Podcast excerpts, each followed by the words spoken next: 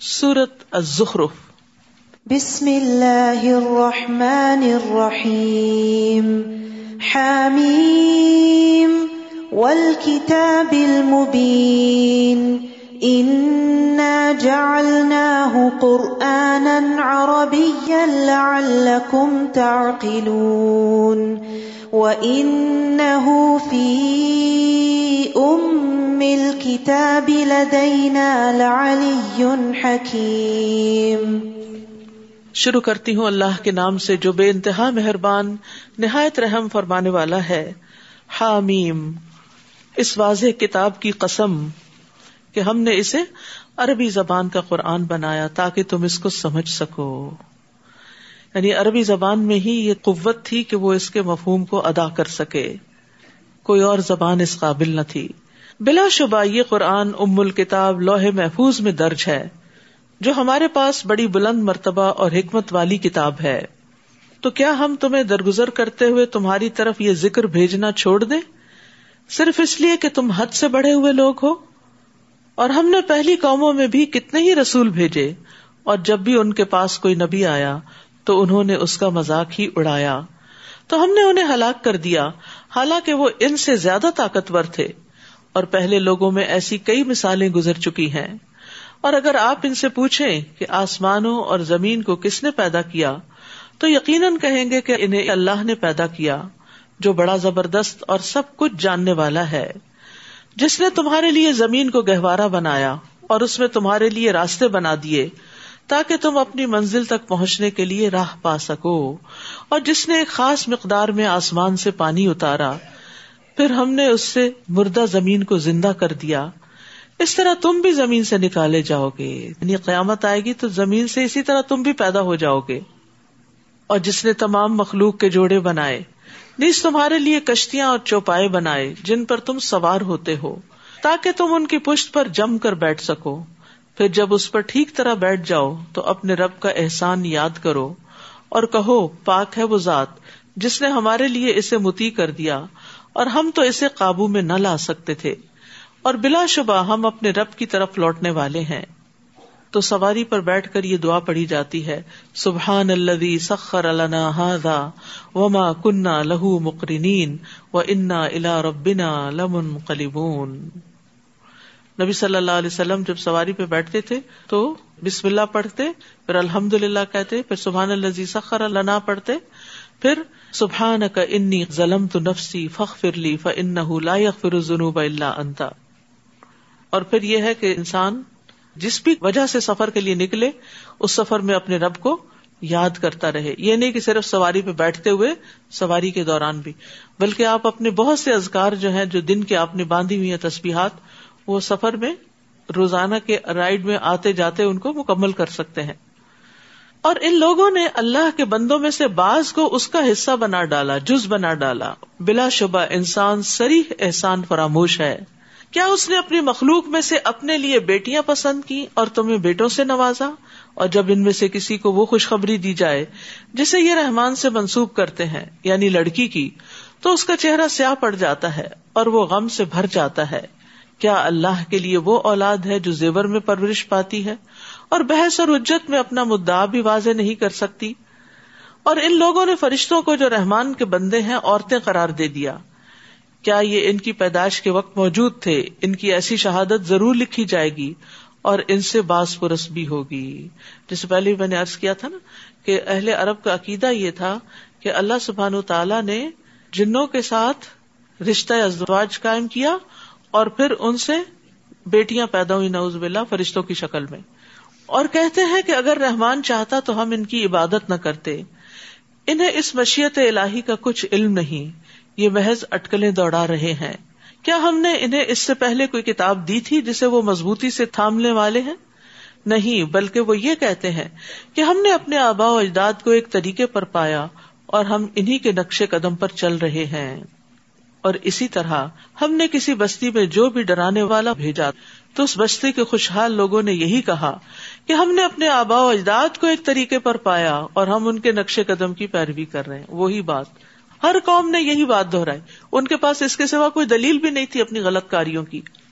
اس پر نبی نے کہا، خواہ میں تمہارے پاس اس سے زیادہ صحیح راستہ لے کر آؤں، جس پر تم نے اپنے باپ دادا کو پایا تب بھی تم انہی کی پیروی کرو گے وہ کہنے لگے، جو پیغام دے کر تمہیں بھیجا گیا ہے، ہم اس کے انکاری ہیں۔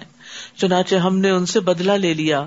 تو دیکھ لو کہ جٹلانے والوں کا انجام کیا ہوا۔ وہ اسقال ابراہیم ابھی ہی و قومی ہی اننی برا اما تعبدون۔ اور وہ وقت یاد کرو جب ابراہیم نے اپنے باپ اور اپنی قوم سے کہا، جن کی تم بندگی کرتے ہو، میں ان سے قطن بیزار ہوں۔ میں تو صرف اس کی بندگی کرتا ہوں جس نے مجھے پیدا کیا اور وہی مجھے راہ دکھائے گا۔ اور ابراہیم یہی بات اپنی اولاد میں پیچھے چھوڑ گئے تاکہ وہ اس کی طرف رجوع کریں۔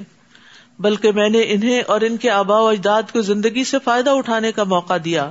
یہاں تک کہ ان کے پاس حق اور کھول کر بیان کرنے والا رسول آ گیا۔ اور جب ان کے پاس حق آ گیا تو کہنے لگے، یہ تو جادو ہے اور ہم اسے قتل نہیں مانتے۔ نیز یہ کفار مکہ یہ بھی کہتے ہیں کہ یہ قرآن دو شہروں میں سے کسی بڑے آدمی پر کیوں نہ نازل کیا گیا؟ کیا آپ کے رب کی رحمت کو تقسیم کرنے والے یہ لوگ ہیں؟ دنیا کی زندگی میں ان کے سامان معیشت کو ان کے درمیان ہم نے تقسیم کیا ہے اور کچھ لوگوں کو دوسروں پر فوقیت بھی دی ہے تاکہ وہ ایک دوسرے سے خدمت لے سکیں اور آپ کے رب کی رحمت اس چیز سے بہتر ہے جو یہ جمع کر رہے ہیں۔ تو اس سے کیا پتا چلتا ہے کہ اللہ سبحان تعالیٰ نے لوگوں میں فرق رکھا ہے۔ نہ قسم نہ بئی نہ ہوں معیشت ہوں فلحیات دنیا و رفا نہ باد ہوں فوق باد درجات۔ تو اس سے ایک بات یہ پتہ چلتی ہے کہ اللہ کے ہاتھ میں ہی دین و دنیا کی دولت ہے۔ رسول اللہ صلی اللہ علیہ وسلم نے فرمایا، یقیناً اللہ نے تمہارے درمیان تمہارے اخلاق کو اسی طرح تقسیم کیا ہے، جس طرح تمہارے درمیان تمہارا رسک تقسیم کیا ہے۔ اور بے شک اللہ دنیا اس کو بھی دیتا ہے جس سے وہ محبت کرتا ہے اور اس کو بھی دیتا ہے جس سے وہ محبت نہیں کرتا لیکن ایمان صرف اس کو دیتا ہے جس سے وہ محبت کرتا ہے اور جس کے لیے اللہ چاہتا ہے اس کو دین کی سمجھ عطا کرتا ہے اور یہاں بعض کو بعض کا خدمت گار بنا دیا تو یہ بھی اللہ تعالیٰ کی حکمت اور مسئلے سے ہے یعنی ہر کوئی ایک دوسرے کے کام آئے اگر ایک ہی شخص کو ساری کیپبلٹیز مل جاتی تو پھر تو وہ سرکش ہو جاتا وہ تو الہ ہونے کو ڈکلیئر کر دیتا۔ لیکن اللہ تعالیٰ نے انسانوں کے اندر جو کمزوریاں رکھی اور خادموں کو جو انسان کا ماتحت کر دیا، یہ سب انسان کے لیے ایک نشانیاں ہیں۔ اور اگر یہ اندیشہ نہ ہوتا کہ تمام لوگ ایک ہی دین یعنی کفر کی طرف مائل ہو جائیں گے، تو ہم رحمان کے ساتھ کفر کرنے والوں کے گھروں کی چھتیں اور سیڑھیاں جن پہ وہ چڑھتے ہیں اور ان کے گھروں کے دروازے اور تخت جن پہ تکیے لگاتے ہیں، یہ سب چیزیں چاندی کی اور بعض سونے کی بنا دیتے۔ بعض اور بعض کیوں، فرق کیوں؟ کیونکہ ورائٹی میں خوبصورتی ہوتی۔ صرف ایک ہی چیز جو ہوتی ہے، وہ انسان اس سے تھک بھی جاتا ہے۔ تو سونا اور چاندی اس لیے دونوں کا ذکر آتا ہے۔ یہ سب کچھ محض دنیا کی زندگی کا سامان ہے اور آخرت آپ کے رب کے ہاں صرف متقین کے لیے ہے۔ یعنی دنیا میں اگر کسی کو زیادہ بھی مل گیا اور دوسروں کو اس کے مقابلے میں کم ملا، تو اس سے کوئی فرق نہیں پڑتا کیونکہ یہ سب کچھ تو چلا جانے والا ہے۔ اصل میں چیز وہ بہتر ہے جو باقی رہنے والی ہے۔ وہ میں آشو ان ذکر رحمان نقیز لہو شیطان فہو لہو کرین اور جو شخص رحمان کے ذکر سے آنکھیں بند کر لیتا ہے، ہم اس پر ایک شیطان مسلط کر دیتے ہیں، جو اس کا ساتھی بن جاتا ہے۔ اللہ اکبر۔ تو جو اللہ کی یاد سے منہ پھیرتا ہے، اللہ کو یاد نہیں کرتا، تو پھر اللہ سبحان تعالی شیطان کو اس کے پیچھے لگا دیتے ہیں۔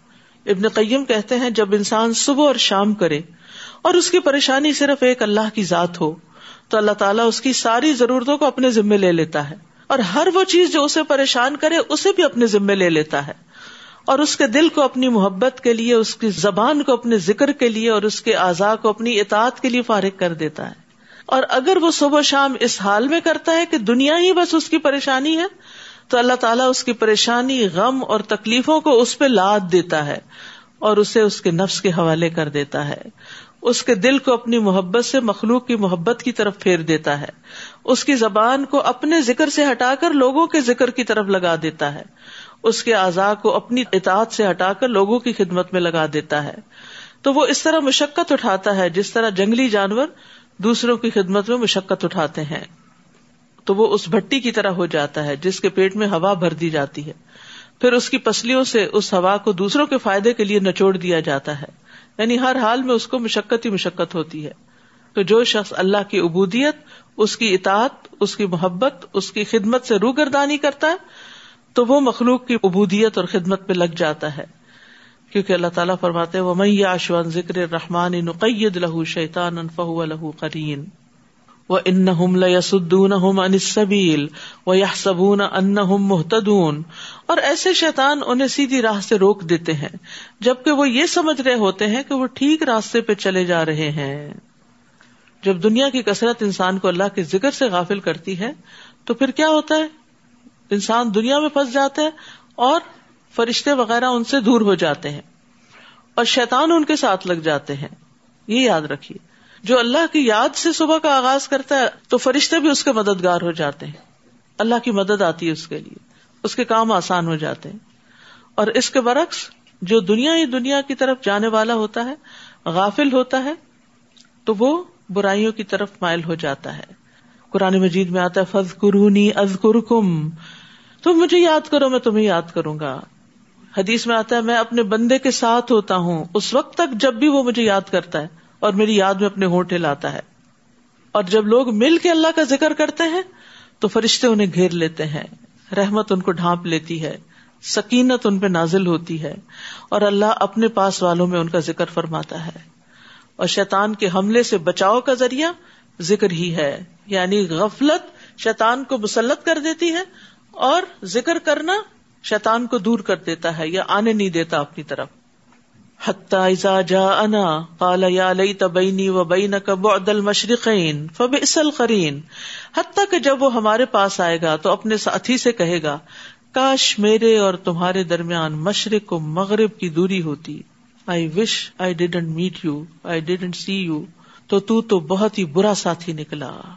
کیونکہ بعض اوقات انسان دنیا میں بھی کچھ لوگوں سے ملنے کے بعد بڑا پچھتا ہے کہ میں تو سیدھے رستے پہ جا رہا تھا اور فلاں کی دوستی نے مجھے اس رستے سے بھٹکا دیا۔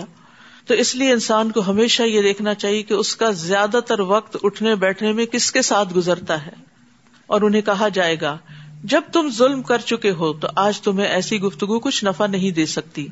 تم سب عذاب میں برابر کے شریک ہو۔ کیا آپ بہروں کو سنا سکتے ہیں یا اندھوں کو؟ اور ایسے لوگوں کو جو سری گمراہی میں پڑے ہوئے ہدایت دے سکتے ہیں۔ خواہ ہم آپ کو دنیا سے اٹھا لیں، ہم ان سے بہرحال انتقام لیں گے۔ یا جس عذاب کا ہم نے ان سے وعدہ کر رکھا ہے، وہ آپ کو بھی دکھا دیں۔ ہم ہر طرح ان پر پوری قدرت رکھتے ہیں۔ آپ بس اس کتاب کو مضبوطی سے تھامیے جو آپ کی طرف وہی کی گئی ہے، آپ یقیناً سیدھی راہ پر ہیں۔ اور یہ کتاب بلا شبہ آپ کے لیے اور آپ کی قوم کے لیے نصیحت ہے۔ اور جلد ہی تم سے اس کے متعلق پوچھا جائے گا۔ اور ہم نے آپ سے پہلے جو رسول بھیجے تھے، ان سے پوچھ لیجیے کہ آیا ہم نے رحمان کے سوا کوئی اور الہ بنائے ہیں جن کی عبادت کی جائے؟ اور ہم نے موسا کو اپنی نشانیاں دے کر فرعون اور اس کے درباریوں کی طرف بھیجا۔ تو موسا نے جا کر کہا، میں رب العالمین کا رسول ہوں۔ پھر جب موسا نے ہماری آیات ان کے سامنے پیش کی، تو وہ ان کا ہنسی مذاق اڑانے لگے۔ اور ہم انہیں جو بھی نشانی دکھاتے، وہ اپنی پہلی نشانی سے بڑھ کر ہوتی، اور ہم انہیں عذاب میں مبتلا کرتے رہے، شاید کہ وہ باز آ جائیں۔ ہر بار یہی کہتے، اے جادوگر! نوز بلا یہ علیہ السلام کو کہتے تھے۔ تیرے رب نے جو تجھ سے دعا کی قبولیت کا عہد کر رکھا ہے، تو تو ہمارے لیے دعا کر، ہم ضرور سیدھے رستے پہ آ جائیں گے۔ پھر جب ہم ان سے عذاب ہٹا لیتے، تو وہ فوراً اپنا عہد توڑ دیتے۔ وہی کچھ کرنے لگتے جس کے نہ کرنے کا انہوں نے وعدہ کیا تھا۔ اور پھر آن نے ایک دفعہ اپنی قوم کے درمیان پکار کر کہا، اے میری قوم، کیا یہ مصر کی بادشاہت میری نہیں اور یہ نہریں بھی جو میرے نیچے بہ رہی، کیا تمہیں نظر نہیں آتا? بھلا میں بہتر ہوں یا یہ شخص جو ایک ذلیل آدمی ہے اور بات بھی صاف طور پہ نہیں کر سکتا؟ اگر یہ رسول ہے تو اس پر سونے کے کنگن کیوں نہیں اتارے گئے یا اس کے ساتھ فرشتے مل کر کیوں نہیں آئے؟ اس طرح اس نے اپنی قوم کو ہلکا کر دیا اور وہ اس کی بات مان گئے، وہ تو تھے ہی نافرمان لوگ. پھر جب انہوں نے ہمیں غصہ دلایا تو ہم نے ان سے انتقام لیا اور ان سب کو غرق کر دیا۔ پھر ہم نے انہیں پیچھے آنے والوں کے لیے پیش رو اور مثال بنا دیا۔ اور جب عیسب نے مریم کی مثال بیان کی گئی تو آپ کی قوم نے اس پر شور مچا دیا۔ کہنے لگے، کیا ہمارے علا اچھے ہوئے یا عیسا وہ آپ کے سامنے یہ مثال صرف کچھ بحثی کی خاطر لاتے ہیں، بلکہ یہ ہے ہی جھگڑالو قوم۔ ان اللہ ابد ان امنا علیہ وجا اللہ مسل بنی اسرائیل۔ وہ تو محض ایک بندہ تھا جس پر ہم نے انعام کیا اور اسے بنی اسرائیل کے لیے اپنی قدرت کا ایک نمونہ بنا دیا۔ اور اگر ہم چاہتے تو تم سے فرشتے پیدا کر دیتے جو زمین میں تمہارے جانشین ہوتے۔ یعنی آدھی اولاد انسان ہوتی اور آدھی فرشتے ہوتے اور پھر وہ زمین میں تمہارے جانشین ہوتے۔ اور وہ عیسا تو قیامت کی ایک علامت ہے، لہٰذا اس کے آنے میں ہرگز شک نہ کرو۔ اور میری پیروی کرو۔ یہی سیدھی راہ ہے۔ وہ تبھی اون ہاضا سرا تم مستقیم۔ کہیں شیطان تمہیں اس راہ سے نہ روک دے۔ وہ تو تمہارا کھلا دشمن ہے۔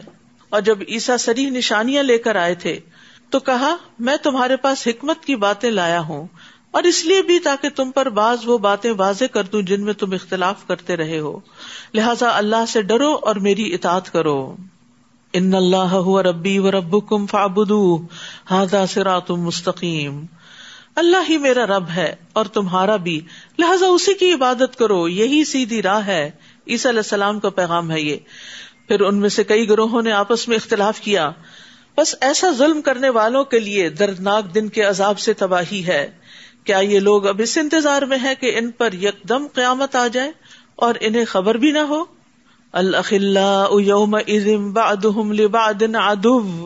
المتقین اس دن پرہیزگاروں کے علاوہ سب دوست ایک دوسرے کے دشمن بن جائیں گے.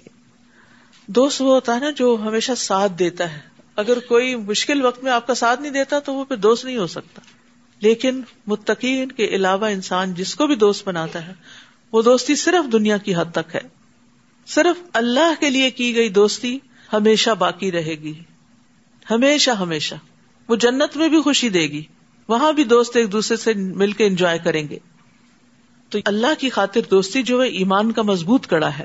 رسول اللہ صلی اللہ علیہ وسلم نے فرمایا، ایمان کا سب سے مضبوط کڑا اللہ کی خاطر محبت اور اللہ کی خاطر بغض ہے۔ یہ کیوں اتنا مضبوط ہے؟ کیونکہ اچھے دوستوں کی کمپنی میں انسان کا ایمان بڑھتا ہے، تقوی بڑھتا ہے۔ انسان آگے بڑھتا ہے نیکی کے راستوں میں۔ ایمان مضبوط ہوتا چلا جاتا ہے۔ جیسے ایک صحابی نے دوسرے سے کہا تھا نا، آؤ ایک گھڑی مل کر ایمان لے آتے ہیں۔ تو کیا مطلب تھا ان کا؟ آؤ مل بیٹھ کے ذرا اللہ کی باتیں کرتے ہیں تاکہ ہمارا ایمان بڑھ جائے۔ جیسے موسی علیہ السلام نے ہارون علیہ السلام کو مانگا تھا کئی نصبہ کا کثیرا و نذکرہ کا کثیرا تو ایک دوسرے کے ساتھ مل بیٹھ کے اللہ کی باتیں کرنا اور اللہ کو یاد کرنا، یہ ایمان کو بڑھاتا ہے۔ تو اس لیے اچھے دوستوں اور اچھی مجلسوں کا اہتمام ہمیشہ جاری رہنا چاہیے۔ رسول اللہ صلی اللہ علیہ وسلم نے فرمایا، ایمان کا سب سے مضبوط کڑا اللہ کی خاطر محبت اور اللہ کی خاطر بغض ہے۔ ایک شخص رسول اللہ صلی اللہ علیہ وسلم کی خدمت میں حاضر ہوا اور عرض کیا، یا رسول اللہ، آپ کا اس شخص کے بارے میں کیا ارشاد ہے جو کچھ لوگوں سے محبت کرتا ہے لیکن ان سے مل نہیں سکا؟ جیسے ہم لوگ صحابہ سے محبت کرتے ہیں لیکن ہماری ملاقات تو نہیں ہوئی۔ آپ نے فرمایا کہ انسان اسی کے ساتھ ہے جس سے وہ محبت کرتا ہے۔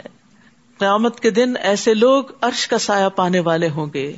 اللہ تعالیٰ فرمائے گا این المتحاب جلالی میرے جلال کی خاطر آپس میں محبت کرنے والے آج کہاں ہیں؟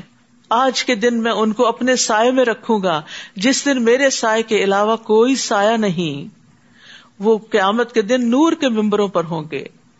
ابو مسلم خولانی کہتے کہ میں نے معاذ رضی اللہ عنہ سے کہا، میں اللہ کی خاطر آپ سے محبت کرتا ہوں۔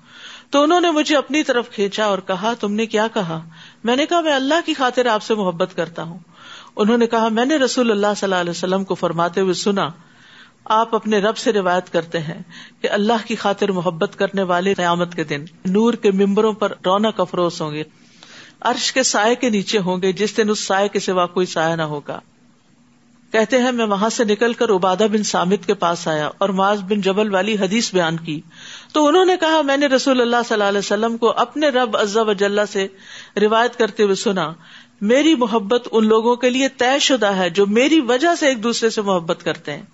میری محبت ان لوگوں کے لیے طے شدہ ہے جو میری وجہ سے ایک دوسرے پر خرچ کرتے ہیں۔ میری محبت ان لوگوں کے لیے طے شدہ ہے جو میری وجہ سے ایک دوسرے سے ملاقات کرتے ہیں۔ اور اللہ کی خاطر محبت کرنے والے نور کے ممبروں پر ہوں گے عرش کے سائے تلے ہوں گے، جس دن اس سائے کے سوا کوئی سایہ نہ ہوگا۔ لہذا ہمیں جیسے اپنے دل کو صاف کرنا چاہیے، اپنی عبادات کو خالص کرنا چاہیے اللہ کے لیے، اپنے عقائد کو اسی طرح اپنی محبتوں کو بھی اللہ کے لیے خالص کر لینا چاہیے۔ دنیا کے نفے اور لالچ کے لیے کسی سے محبت نہ کریں۔ محبت کریں تو اللہ کی خاطر، اللہ کی رضا کے لیے۔ اور وہ کون سی محبت ہوتی ہے کہ جس سے اللہ کے لیے محبت کرتا ہے، اس سے مل کر اس کا ایمان بڑھتا ہے۔ اگر آپ صرف ایک سلوگن بنا لیں کہ میں فلاں سے اللہ کے لیے محبت کرتی ہوں اور اس کے ساتھ بیٹھ کے جو دنیا بھر کی غیبت چگلی کر لیں، تو یہ دھوکہ دینا ہے، جھوٹ بولنا ہے۔ یہ اللہ کے لیے محبت نہیں ہوتی۔ کیونکہ جو لوگ اللہ کے لیے محبت کرتے نا، وہ صرف چاپلوسیاں نہیں کرتے، وہ صرف ایک دوسرے کی تعریف نہیں کرتے، وہ ایک دوسرے کی غلطی بھی بتاتے ہیں۔ وہ ایک دوسرے کو پکڑ کے بھی رکھتے ہیں۔ تو اللہ کی محبت کی پہچان بھی ہونی چاہیے۔ اے میرے بندو، آج نہ تمہیں کوئی خوف ہوگا، نہ تم غم زدہ ہوگے۔ جو ہماری آیتوں پر ایمان لائے اور فرما بردار بن کر رہے۔ تم خود اور تمہاری بیویاں جنت میں داخل ہو جاؤ۔ وہاں تم خوش رکھے جاؤ گے ان کے سامنے سونے کی پلیٹوں اور ساگر کا دور چلے گا۔ وہاں وہ سب کچھ موجود ہوگا جو دلوں کو بھائے گا اور آنکھوں کو لذت بخشے گا۔ اور وہاں تم ہمیشہ رہو گے۔ رسول اللہ صلی اللہ علیہ وسلم نے فرمایا، ان کے برتن سونے کے ہوں گے، ان کی کنگیاں سونے چاندی کی ہوں گی، ان کی انگیٹھیوں کا ایندھن اد کا ہوگا۔ مشروب اور برتن خود پاس چلے آئیں گے۔ ابو ماما کہتے ہیں کہ جنت والوں میں سے ایک شخص جنت کی شرابوں میں سے ایک شراب کی صرف خواہش کرے گا۔ تو برتن جیسے وہ جگ سا ہوتا ہے، اس کے ہاتھ میں خود بخود آ جائے گا۔ وہ پی لے گا، برتن خود بخود اپنی جگہ واپس چلا جائے گا۔ اٹھ کے واپس نہیں رکھنا پڑے گا۔ ریموٹ کو بھی کنٹرول کرنا پڑتا ہے۔ یہ آٹو پہ ہے۔ یہی وہ جنت ہے جس کے تم بارش بنائے گئے ہو۔ ان اعمال کے عوض جو تم دنیا میں کرتے تھے، پھر عمل کی بات ہو گئی۔ جہاں جنت کی بات ہوتی ہے، وہاں عمل کی بات ہوتی ہے۔ وہاں تمہارے لیے بہت سے میوے ہوں گے جنہیں تم کھاؤ گے۔ اور مجرم لوگ جہنم میں ہوں گے، جہاں وہ ہمیشہ رہیں گے۔ ان سے عذاب کبھی کم نہ کیا جائے گا اور وہ اس میں مایوس ہو کر پڑے رہیں گے۔ اللہ۔ مایوسی دنیا میں بھی جس کو ہوتی ہے ڈپریشن ہوتا ہے، وہ کتنے کرب سے گزرتا ہے۔ ساری نعمتوں کے ہوتے ہوئے جو دل کی تکلیف ہے، وہ انسان کو بیزار کر دیتی ہے ہر چیز سے۔ تو کہا جہاں تکلیف بھی ہو اور اوپر سے پھر مایوسی بھی ہو۔ اور ہم نے ان پر ظلم نہیں کیا، بلکہ یہ خود ہی ظالم تھے۔ وہ پکاریں گے، اے مالک، جہنم کا داروغ تمہارا رب ہمارا کام ہی تمام کر دے، ہمیں ختم کر دے، تو اچھا ہے۔ وہ کہے گا، تم ہمیشہ یہیں رہو گے۔ ان کما کسون کام تمام نہیں ہونے والا۔ ہم تمہارے پاس حق لے کر آئے تھے، لیکن تم میں سے اکثر حق کو ناپسند کرتے تھے۔ حق تمہیں پسند نہیں تھا۔ ہم سب کو اپنے دلوں کا جائزہ لینا چاہیے کہ قرآن اور سنت کی باتیں پڑھ کر کیا ہمارے دل راضی ہوتے ہیں یا اندر اندر سے آبجیکشن ہی اٹھتی رہتی ہیں کہ یہ کیوں اور یہ کیسے اور یہ بڑا مشکل۔ نہیں، سنتے ہی کہنا چاہیے، سمے نا وہ اتانا ہم نے سنا اور ہم مانیں گے۔ یا ان لوگوں نے کوئی اقدام کرنے کا فیصلہ کر لیا ہے۔ ایسی بات ہے تو ہم بھی فیصلہ کیے دیتے ہیں۔ یا وہ یہ خیال کرتے ہیں کہ ہم ان کے راز مشورے سن نہیں رہے۔ کیوں نہیں؟ بلکہ ہمارے فرشتے ان کے پاس ہی لکھتے رہتے ہیں۔ اللہ اکبر۔ سب کچھ ساتھ ساتھ لکھا جا رہا ہوتا۔ تنہائی میں بیٹھ کے ذرا ان پہ غور کیا کیجیے دائیں بائیں ایسے ہی۔ امیجنیشن میں نظر ڈالا کیجیے کہ یہ اب بھی نہیں ساتھ چھوڑ رہے، یہ اب بھی لکھے جا رہے ہیں۔ آپ ان سے کہیے کہ اگر اللہ کا کوئی بیٹا ہوتا تو سب سے پہلے میں اس کی عبادت کرنے والا ہوتا۔ وہ پاک ہے یعنی اس کا کوئی بیٹا نہیں۔ آسمانوں اور زمین کا مالک ہے، اس کو بیٹے کی کیا ضرورت ہے؟ وہ عرش کا مالک ہے، رب العرش۔ رب العرش اما یسفون ان سب باتوں سے پاک ہے جو یہ لوگ بیان کرتے ہیں۔ آپ انہیں چھوڑیے کہ وہ اپنی فضول بحثوں اور کھیل کود میں لگے رہیں۔ یہاں تک کہ وہ دن دیکھ لیں گے جس کا انہیں خوف دلایا جاتا ہے۔ وہ اللہ آسمان میں بھی الہ ہے اور زمین میں بھی وہی الہ ہے اور وہ حکمت والا اور سب کچھ جاننے والا ہے۔ بابرکت ہے وہ جس کی آسمانوں اور زمین اور جو چیزیں ان کے درمیان موجود ہیں، سب پر حکومت ہے، سب اس کے کنٹرول میں ہے قیامت کا علم تو اسی کو ہے اور تم سب اسی کی طرف لوٹائے جاؤ گے۔ یہ لوگ اللہ کو چھوڑ کر جنہیں پکارتے ہیں، وہ سفارش کا کچھ بھی اختیار نہیں رکھتے اللہ یہ کہ جس نے علم اور یقین کے ساتھ حق کی گواہی دی۔ اور اگر آپ انہیں پوچھے کہ انہیں کس نے پیدا کیا ہے، تو یقیناً کہیں گے کہ اللہ نے، پھر انہیں کہاں سے دھوکا لگ جاتا ہے؟ یعنی جب یہ مانتے ہیں کہ خالق اللہ ہے، تو کیوں نہیں مانتے کہ مالک بھی وہی ہے اور معبود بھی وہی ہے؟ ایک اسٹیپ اور آگے۔ اور کسم ہے رسول کے اس قول کی کہ اے میرے رب، اب یہ ایسے لوگ ہیں جو کبھی ایمان نہ لائیں گے۔ فسفح انہم وقل سلام، فسوف یعلمون۔ لہٰذا ان سے درگزر کیجیے اور کہیے سلام ہو تمہیں، ان قریب انہیں سب کچھ معلوم ہو جائے گا۔ یہاں سلام سے مراد سلامتی بھیجنا نہیں، بلکہ بائے بائے کرنا ہے کرنا ہے۔